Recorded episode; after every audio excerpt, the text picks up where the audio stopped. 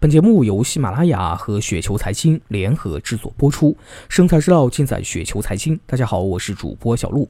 那今天呢，为大家分享的这篇稿件的名字呢，叫做《医药行业部分细分领域的投资逻辑》，来自于玉水叠桥。医药行业啊，是一个永远的朝阳行业。那医药行业的主要的投资逻辑呢，就有以下的几个方面。我们先来说第一点，老龄化社会的到来，这是一个非常简单但非常重要的事实。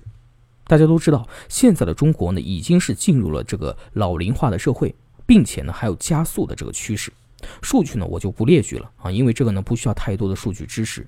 你看一看现在的家庭结构呢，就一清二楚了。一般家庭呢，都是四二幺的结构。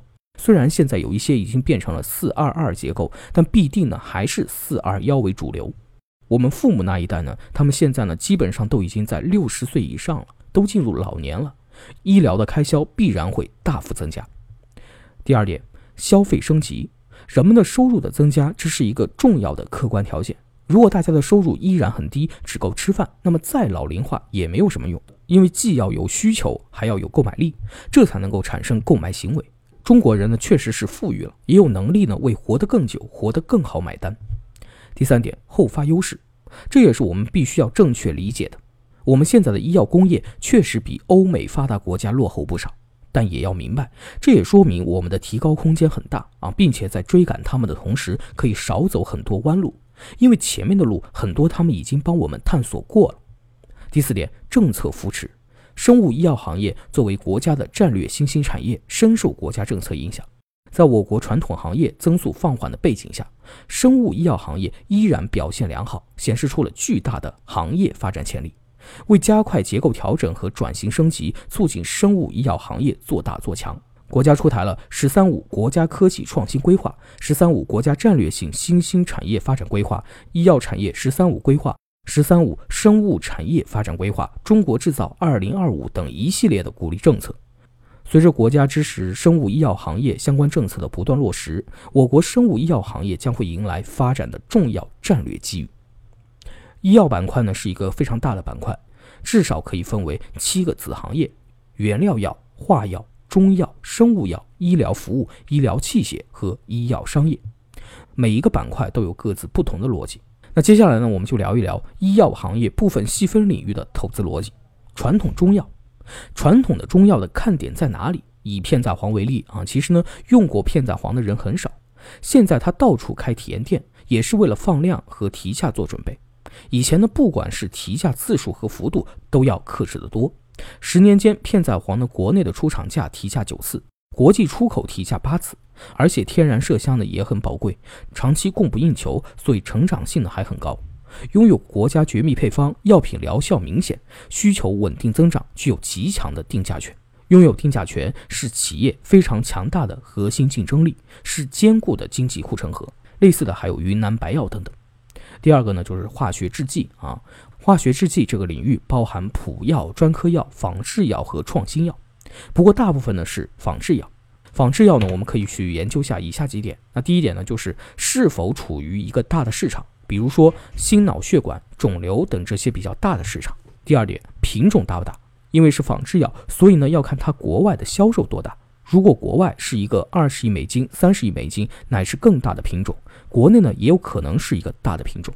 那第三点，竞争格局，最好的格局是寡头垄断，就是一家外资一家内资，或者一家外资两家内资去做。第四点，还要有不断的产品线，在研的产品线，这样的公司呢对单一品种依赖不是很明显。增长相对更可持续，比如恒瑞医药创新药方面呢，别看动态估值，要多去研究企业在手的新药有多少。海外呢有很多的新药公司，只要一个十亿美元级别的新药研发成功了，股价呢就立马疯了。生物药呢，咱们就说一说这个疫苗行业啊，疫苗行业呢跟创新药很类似，别看动态估值，而要去看企业在手的新药和疫苗有多少。因为疫苗和创新药生产成本很低，只要研发成功拿到批文，就等于是开动了印钞机。这个领域的壁垒相对较高，而且药出来之后，市场的独占性会维持相当长的一段时间。所以呢，我们会看到一些可以生产出产品的公司，往往会变成成长期靠谱的好公司。那对于一些高端的生物药，投资呢就会非常的大。比方投一个单抗，无论是走创新药的路径，还是走生物仿制药的路径，没有五个亿以上的现金投入，恐怕呢很难建起厂，并且做完临床。这一块对大企业来讲相对比较有利，小企业根本就投不起这个钱。医疗服务，医疗服务这个行业需要注意的是三个关键词：轻资产、快速扩张、有品牌。医院这个行业越去依靠医生，可复制性呢就越弱；越依靠设备，可复制性呢就越强。所以上市医院其实非常多，但走得好的就只有爱尔和通策。爱尔眼科是医院领域的唯一的公认的白马，通策医疗上市口腔医疗公司就这个独苗，现在呢也到了高速发展期了，就看如何找到好的介入点。爱尔呢其实更好，因为可复制性的更强。虽然比这个爱尔呢要弱一些，但相比其他医院可复制性呢要好一些。医疗服务，特别是医院内的项目、轻资产、快速扩张和自有品牌这三点，如果同时能够具备，往往就会成为一个好的公司。医药股呢，有的便宜，有的贵。恒瑞医药、爱尔眼科这些长牛股，这个位置呢就已经非常合理了。买了之后呢，要有恒大半年的心理准备，未来呢会赚业绩的钱。那好处呢是这类企业经营稳定，利润增长的确定性呢是相当高的，长线投资者吃不了亏。那对于医药股的长期投资者来说，这些股票的核心竞争力并没有出现根本性的变化，最多呢只是收入和利润增长速度的放缓，或者受到风格和资金因素影响出现的阶段性的调整。中长期来看，还是能够赚到业绩增长的钱的。那今天呢，咱们就分享到这里。